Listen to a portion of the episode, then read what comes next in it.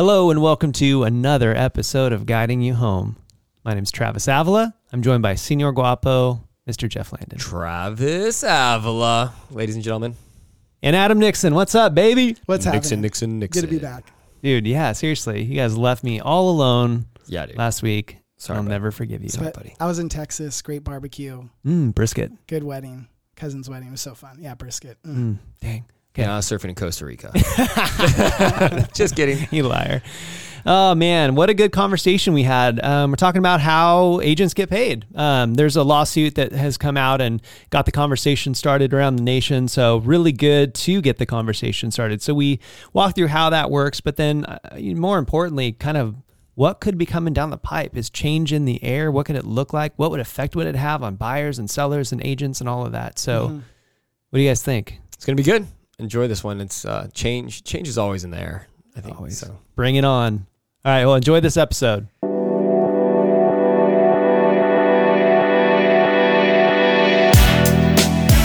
Hello, and welcome to Guiding You Home, a real estate resource for buyers, sellers, investors, and enthusiasts. We're here to help you make informed decisions on real estate opportunities by bringing you fresh market insights from experts in the field. This and every episode is brought to you by Landmark Real Estate Group in San Luis Obispo County, California. You can find us at landmarkslow.com. Welcome to the show.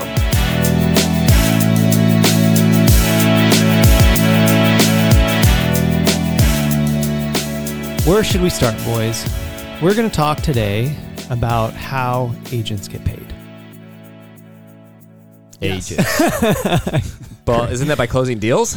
Yeah, we wouldn't know. We know. We wouldn't know. No, we've closed. qu- We, No, I've we've been doing you had a great. But no, but it's it, it's it's a great question because Yeah. sometimes it's like, well, yeah, how how do you get? You know, Who- who- I'll have buyers tell me like, well, how who, do where do I pay? Do you take credit card? Is there what does that Venmo? look like? Yeah, Venmo Venmo request. Yeah. And then we're going to talk a little bit about this lawsuit that has brought a lot of this stuff stuff up to the forefront Yeah. um, of conversation in our industry and kind of if there are changes coming, what they might be. We're going to talk about all that kind of stuff. So, Jeff, yeah, we want to keep it high level. We're not going to like Yeah. dive into the intricacies of the lawsuit. There's so many different arguments being made both both directions, but um, yeah, we're going to talk about what we feel the solution, kind of like the the answer is to it, and why it's been done this way for a long time. And we'll play devil's advocate on both sides. I think people will enjoy this conversation. Should we Yeah. start with the lawsuit and just say what it was about? Yeah, why and don't then you- that'll get us into what Why don't you summarize the lawsuit? Okay, so so um, here's here it is. The lawsuits, there's a couple of them in particular, claim that NAR rules, the National Association of Realtors, violate antitrust laws and inflate the fees paid to the buyer's agent by requiring a listing agent to compensate a buyer's agent for listing a property on the MLS. Now that sentence is just in, inaccurate actually, like how they that's not actually what happens, but Yeah. you get the gist of it. So NAR, the National Association of Realtors, argues that the lawsuits misrepresent association rules as anti-competitive. Okay, so that's what the whole beef was about. Um, we won't get into like all the interest. It's going to get challenged in court and disputed, and it's going to last for years probably. So let's start with like listing a house, right? yeah, So we sit down, we're talking to um, a client, and uh, I'll say, okay, look, this is what I charge for my fees. And as part of this, we cooperate with a buyer's agent, and you get to decide what you want to pay the buyer's agent. And then we go through if you offer a little bit, then there's a, a little bit less maybe motivation for the buyer's agent to make the sale, although that's not supposed to be the case, but they're supposed to represent their client for any house. Or if you offer a little bit more, maybe there's some more motivation, right? So it's really kind of, as you and I discussed, maybe kind of marketing or whatever. But ultimately, when we list houses, we give that opportunity to the uh, seller to decide what they want to cooperate with the buyer's agent between the two brokerages.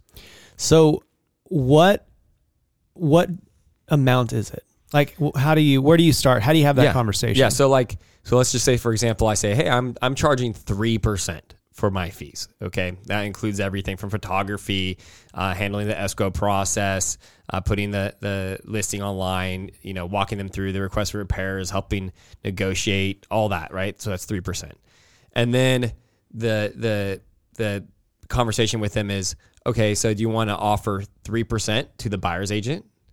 Um, do you want to offer between th- two to three, and I always suggest that they offer at least two and a half percent is my suggestion because it's a lot of work to get a buyer into a house. Some of these buyers people have been working with for over a year, and you know that's a lot of showings, time, and energy, right?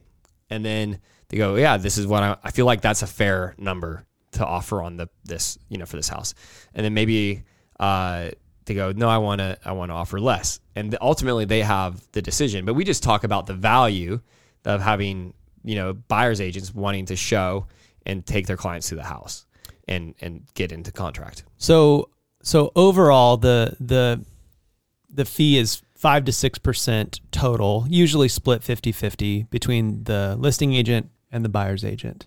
Yeah. And the interesting thing is though, is a little bit of a caveat, but w- that fee does it doesn't go to the agent. That goes to the brokerages. yes. So can you explain that a little bit? Yeah, so the brokerage has a split with their agents. The brokerage has to cover, you know, they're covering insurance for the brokerage, they're covering errors and omissions, um, you know, the marketing costs of the brokerage, the overhead and operations. So there's a, a good chunk of that money goes to the brokerage, and then the rest of it goes to the the agent. The brokerage being Keller Williams, Remax, Yeah, uh, yeah. you know, Whatever EXP, brokerage. whatever brokerage Yeah. it is. Okay. yep. And then the agent gets paid off of that, and there's usually splits with you're on teams and everything like that. So the money gets kind of cut in different ways depending on the exactly. situation, yeah. right? A million different ways it could work out. Exactly. Okay, so five to six percent, half usually to the buyer's agent, half to the listing agent. That money all gets split between brokerages and agents and teams and all that kind of stuff, right? Uh, t- transaction coordinators, photographers, Yes. all that kind of stuff. All the marketing efforts get looped into all. That's how everyone gets. It's a paid. lot. It's a lot of stuff. A lot of stuff you don't think about. Yeah. So that comes out of the proceeds of the home when it's sold. Yeah. So why this is one of one of the questions is why does this why is that on the seller to pay? Great question. Um, Adam, I'm gonna let you chime in here because we were having a conversation on this earlier. But why does it work better for the seller, in our opinion, than for the buyer? Yeah, I mean, one again, like let's just play devil's advocate. Like, yes, historically that's the way it's been. Well, like we are talking today, like, well, why is that? Like, let's just push back on it. And because what they're proposing is that okay, the seller just covers the listing agent fee, and then the buyers pay their buyer's agent um, the fee for representing them on the buy side. Um, but why for the seller? Again, the seller is selling their house, and they, you know, typically when you sell anything, if you, you know, have someone sell a car for you, you're going to pay a commission for that. Okay. And you're just like, hey, just take care of it. I want to make sure that you just tell me where I need to sign, what's the process, and I want it to be done.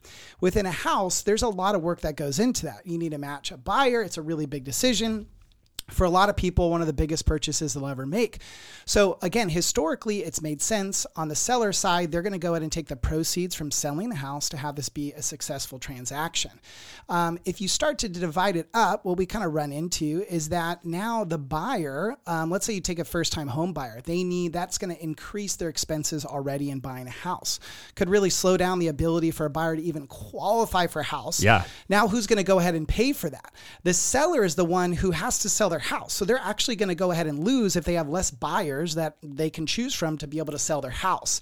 So, you know, the argument is within this court case is that, well, maybe it'll reduce the inflation that's been happening with house prices. But here's the thing we are liking it to, let's say, you know, in the car manufacturers, um, there's a credit from the state on electric vehicles. As soon as those credits come out from the state, let's say it's seven thousand dollars, the price of the car goes up seven grand. right. Um, the seller's not necessarily just going to give away that extra two and a half percent and say, "I'll you know discount it." They might, but again, it's really worked well because the seller is like, "Hey, I need to sell this house. I'm going to go ahead and pay to market that house, have someone successfully do that." And right now, that's about five to six percent in our area. Yeah, and, and- thinking of it as a buyer, let's say we're in the bu- we are the buyer, and all of a sudden it's like, okay, you need to come up with an extra. Let's say it's um, let's say it's a million dollar purchase. You need to come up with an extra twenty five thousand dollars to pay your agent, you know, your buyer's agent, um, and that's gonna, you know, what where's that gonna come out? That's gonna come out of like your down payment, or you have to save extra twenty five thousand dollars, right? Where for the seller it's really easy. The seller's like, hey, I just got a check for seven hundred thousand dollars. So it's coming out of my proceeds. It's very easy for the buyer. It's, it's a much bigger stone to get over, or you know, kind of hindrance than it is for the seller. Yeah, especially if you can't finance that, you know, as part of your big purchase. When you're buying a home, you can finance most of that, you know, in addition to what your down payment's going to be. Yeah. I'm curious what what other options you guys might well, let me start by asking this. Do you see change happening? And if so, when? uh, kind of what I see is what always happens is there'll be another disclosure and I'll be like, Hey seller, you have the option of not offering, which has always been the case actually, mm-hmm. anything to the, the buyer's agent. You could offer zero. It's just going to be a lot less attractive for buyer's agents to show your property, or they're going to have to have a, a, a contract with their buyer for the amount that's going to get paid. So there's going to probably be an extra disclosure, extra paragraph. California, honestly, when I look at this, and th- this hasn't come to California yet, the lawsuits haven't. You know, it's pretty clear. It's very clear, I would say, in the contract that it's a cooperating broker and that it's a different amount. There's, you know, it's not all bundled into one, and it doesn't say it's divided by two. It's it's totally a conversation that happens with the seller. So uh, maybe California doesn't even have to change anything, um, but the rest of the nation, if they have contracts that don't explain that or clear clearly identify that, then there's probably gonna be some changes there. I also think that you're gonna see a lot more. Um, upfront conversations that need to happen with buyers. We already do this, but it's like, hey, look, like there's uh, a new thing where the seller may or may not pay, you know, for me to work for you, and this is what I charge, and this is what I do, and then it comes to value. It's like Yeah. you know, and that's one of the things that we always discuss with our clients, anyways. Like, hey, this is the value that you're getting out of working with me, and the market for years and years and years has demonstrated that where you provide value for someone, it's worth them paying to have representation by a buyer's agent. That has not gone away. It prob I don't think it will ever go away. I think you, you you know having someone in the field that understands how to navigate the complexity of real estate is so important. So um, you're going to see some just I see I would say minor shifts, and then maybe just a little bit clearer in the industry. Um, you know, for for agents to provide that upfront conversation and have actually a buyer representation agreement signed, which is something we have done in the past. And you know, it's like, hey, we might have to start doing this a little differently. Yeah. Yeah, Yeah, I mean, as as much as technology changes and you know creates efficiencies, and I'm curious if you guys could think back to your last the last year's transactions when you were the listing agent and you had a buyer's agent. It just there, so much of this negotiating and all this is an is as much an art as it is a science. And man, just thinking about the buyer's agents that I've worked with, I'm just so thankful for them. They they earn they earn the money. Um, I know we do when we're representing buyers. It's you just I just I know technology will create efficiencies, and I'm here for it. Yep. But there's something about like uh, knowing the local market, navigating the intricacies of personalities ver- and contracts and all that stuff. There's just so much nuance. I just I, I, I'm I'm trying to think of how it could change, and I, I think it's going to be really tough. And there's always people kind of on the edges trying to do this without agents, and and more power to them, whatever. But I just think it's going to be incredibly difficult. Yeah. Well, Adam loves numbers, right? And so when you look at the numbers nationwide, and I don't have the exact figures, but we know for a fact that people sell their houses without representation get less.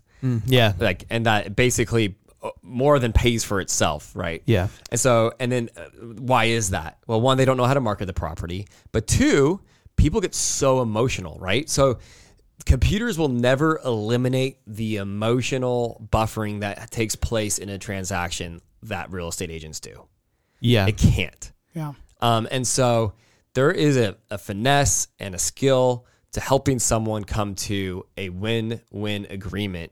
And when you have two calm, collected professionals working on each side of the tra- transaction, that is of great value. yeah, And they're protecting their, their client, but they're also saying, hey, like ultimately you want a house, Mr. Buyer. You want to you want to get into a house for your family and, and make the well, I'm telling you right now that no house 25 years old is going to be in perfect condition, right? And these are the things that we see that we do day in and day out that are kind of a bigger deal. And this is what you want to have negotiated. This is, and you you bring them into alignment with the realities of the condition of the house and everything else, and help them walk through kind of that like up and down emotional roller coaster. Yeah. And Adam, you, I mean, you're fantastic at this. You've done this so many times in the last couple of years. It's like, I mean, I can think of the last few transactions. There are some serious, like, it would not have happened with an AI. Well, and that's the thing. Yeah, you might have a large request for repair, or you know, and that you're able to win for your client, and it can be like Jeff's saying a true win-win for both sides. This is not just one side, oh my gosh, they won and the other side is just like the loser and they're hurting. Right. But it actually can keep the deal together and be a much bigger amount than 5% of the total transaction. Again, we'll go out and buy something again 20% off and it's like, you know, a big deal. We're talking 5% now. It is the biggest purchase for most people. So it's a lot of money. There is a lot of money on the line, but we've got stories of some clients where they're like, you know, trying to do an off-market deal, which is totally possible. And it's like more power to you. We help people, give them, you know, advice as much as we can from the outside. Anyway, we could just add value. But, you know, I had a friend client who was like, hey, the guy just sent me a Word document, you know, and it's like, you're going to buy, you know, multi-million dollar house. And he's like, I'm just don't feel, I can't sleep at night. Like I'm stressing about this. And Totally. there's just a lot that can go At least put it on a cocktail napkin. Yeah. That seems way more. At least it's a better legit. story. Yeah, it's a better out of your mom's basement. So that's the thing. It's like, you know, there, there's just a lot. It, it can be done. We see people for sale by owner totally can be done. But really, when you're looking at a house of the, you know, average value around here, $1.2 million, it's like that's a lot of money on, you know, within the five cities area on the Central Coast. And we just don't want too much just at chance or on hope um, that, hey, you know, your word's going to be good on this. And so we hope the value's there. But I would like to like kind of throw around a couple ideas, like some things love we've it. talked about is what do you guys think about even going to like a fixed fee? You ever see it going that route? Because let's take, you know, two and a half percent on a $2 million house or two and a half percent on a $575,000 house. You know, sometimes it's a lot of work. Sometimes other like a, a mobile home could be even more work Yeah. than a Yeah, regular they're- they- transaction. yeah. I love Yes, mobile they homes. can. So We what, just do, what do you one. guys what do you guys think about that? Yeah, I mean, I think there's a place for fixed fee. I think we've seen, um, you know, kind of discount brokerages go that direction. A lot of times people discount the network, you know, the, the honestly what we spend tons of time, money, investment to create. So for us, it's like, hey, like, yeah, we probably won't go to fixed fee because of the network we've developed of people that want to buy and sell, right? Well, I kind of think of it too like a sports agent. You know, when they're negotiating contracts, if they're on a percentage basis, they're incented to get as much as they can for their client. And that's kind of like what we are too when we are representing um, a seller. It's like, Yeah. man, we want to get you as much as we we want to be realistic, and I think that's more the conversation than not. But we do want to maximize your return, Well, right? and we want referrals. Yeah. Right. So like working with a buyer, people are like always like, well, you know, there's this disincentive because you're on a percentage to negotiate the price down. No, that's not true. We're trying to get we're we're not even we're like thinking about like five deals, you know, ahead, like the referral, right? Yeah. And so it's like like we want to win big for our clients every time. Now not everybody's in the same kind of perspective, but I do think it's like like travel agents or anything, right? There's some tr- travel agencies that uh, still exist and doing amazing you will always have disruptors in industries that push out the weak and then the the strong survive and they get better and they add more value. So it always comes to that conversation of value. There will be and will always be discount brokers. And dealing with them, sorry, discount brokers, is a pain in the butt. They don't care that much. They're not invested. They're not thinking about the next the referral. All they're thinking about is getting this deal done and getting the next discount transaction. They're not thinking about the person's life, what's best for them. They're they're doing they're discounting to to be of any value. Now, having value and offering that, people don't. I mean, I have never had actually a, a client complain at the end of the transaction about how much they paid me. They see it, they sign, right, and they never call me Jeff. I can't believe you're charging me this amount. They're like, "Thank you so much. That was amazing. I appreciate you so much." So it comes to value. And so I do think, Adam, that what you're saying about the fixed fee, I think that's where you will see kind of uh, buyers agents go that are not confident in the value that they add to their clients. Yeah. Yeah. That's really good. what else you got? Um, yeah, I mean, the only other thing too is like, uh, you know, we've thought of is some other industries. Let's say that you have a lawyer, they're going to charge you by the hour. Yeah. Um, you know, it's another interesting thing. What do you guys think about perhaps like even being charged by the hour? Because we'll we'll have some where we'll show buyers. It's like, hey, free of charge. We could show people thirty houses, and they could end up at the end and go, you know what? I'm just I'm not in the market to buy right now. And that's there. it. Yeah. we all Too have stories soon. that. Too soon. I actually don't mind that model. I think it's it's a it could be a cool model. I, the way I would do it is some kind of like hourly fee, and then um uh as we go, and this would all be negotiated on the buyer's contract. Yeah. But then as we go into contract, this is the fee to handle the escrow. Yeah. So it's like, you know, like here here's an hourly da da da da. People um the problem with doing that is people a lot of times don't know what they want.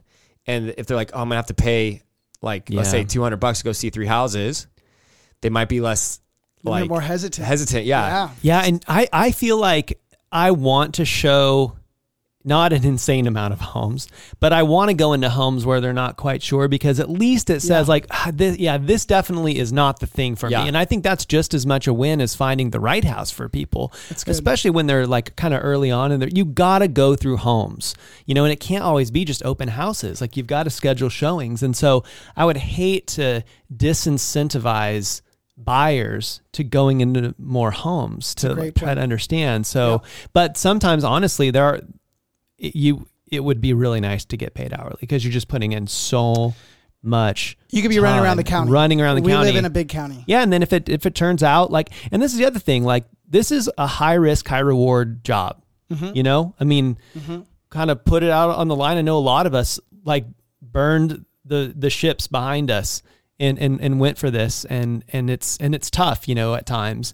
And I know people probably think of agents like they do lawyers sometimes, like a necessary evil. But that's Mm-hmm. where I think we want to change that narrative. And and like you, I've had the same experience, Jeff, where after the end of the transaction, they're like, they know how much they paid you, and they're like, we would have paid you more. Yeah. Yeah. And that's what we want. Yep. Is like it the value was there, you Yeah. know? So anyway, um yeah, I also kind of wonder this might not be super applicable, but you know, especially because of the kind of market we're in, we're just seeing um, so many agents leave the business. It's interesting that this is an industry where there are so many agents who do one, two, three deals a year, and A lot. uh, there's a I, when we looked at the data a few years ago it was like most of the transactions in SLO county like the the top of the food chain in terms of like the best of the best agents they were like what two three percent of market share Yeah, and, and that's that's painful. I mean, it's even more than I think, maybe, right? yeah, it And could be. So it's I so think that's so many transactions are done by like part friends and family part timers yeah. and i wonder how all this compensation conversation is going to change that Yeah, the barrier. I think the barrier to entry to being a real estate agent is too low. Yes. and then I think Yeah. the staying in the business like requirements are low as well. So it's like, hey, if if Jeff wants to stay in the business year to year, he needs to demonstrate to the DRE that he's got the knowledge Department of real estate yeah, yeah, the Department of Real Estate that he's out there working and he's doing it. I think honestly, I've part time part timers. When I get a part timer on a transaction on the other side, I'm like, great, here we go. I'm gonna have to hold their hand through the transaction. It's a lot of work on our end. Yeah. It's a lot of work on our end. Not against part timers, but I think Yeah. that in this industry, some people just see it as a, a paycheck for doing one extra transaction, and like that is not good for our industry. Well, I just talked to um, I just talked to somebody who was like, "Hey, I think I'm going to get my real estate license just so I can do my my family's business."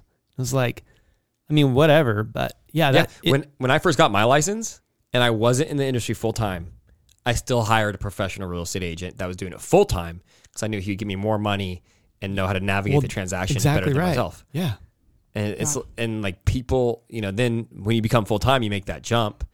And like honestly, like and, and people don't understand this. Like my first transactions, my contract to get paid was ten percent, like of what the brokerage got, right? Mm.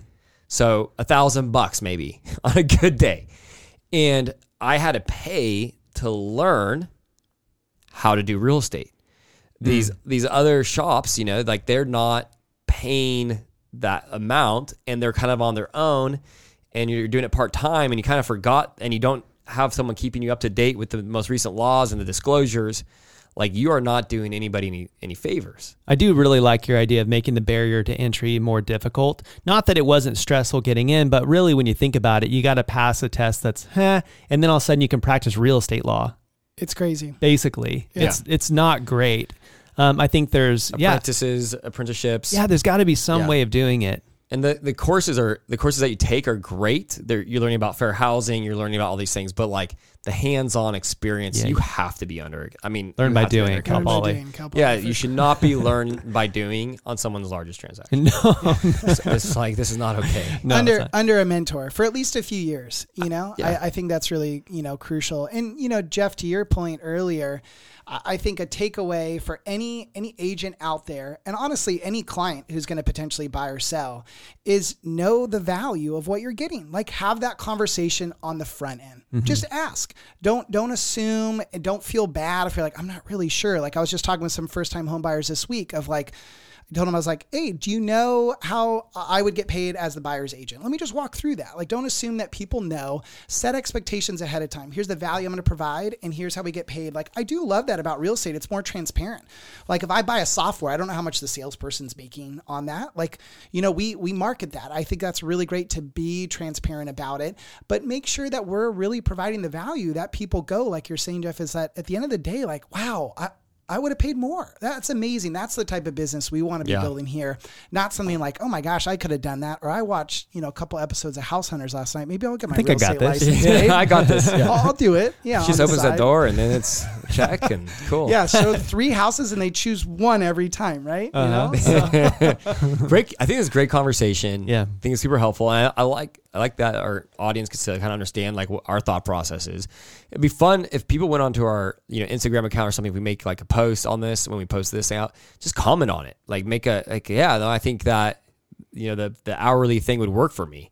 You know, instead and, and paying you, you know, hourly or whatever. Like, I'd love to hear that. Like, it'd be interesting to get our audience's feedback. Yeah, I think it all in all, this is a good thing to get the conversation started. You Yeah. know, I mean, just talk through options. Maybe there is a better solution that just hasn't been thought of yet. That's a win-win-win. You know, between sellers, buyers, and and, and brokerages. So who knows? But yeah, thank you guys for the conversation. I think it's Yeah. really good. I like Jeff's idea. Like, if you have any ideas, like you know, pa- uh, DM us on Instagram or something like that, to where we'd love to hear it. Because I, I, I think any industry that's been around for a while, real estate, there's a lot of archaic things in it. Like, if we're not looking for opportunities to grow or change Yeah. or improve, th- like we're missing a huge opportunity there. And so I think for us, we need to be willing to like play devil's advocate, look, push back, not initially get defensive, but go, oh, that's an interesting thought. How could we make that better? Where it's a win on both sides for agents and clients. It's Yeah. good, Adam. Awesome. Hey, thanks guys. Thank you. Have a good one. See ya. Sweet.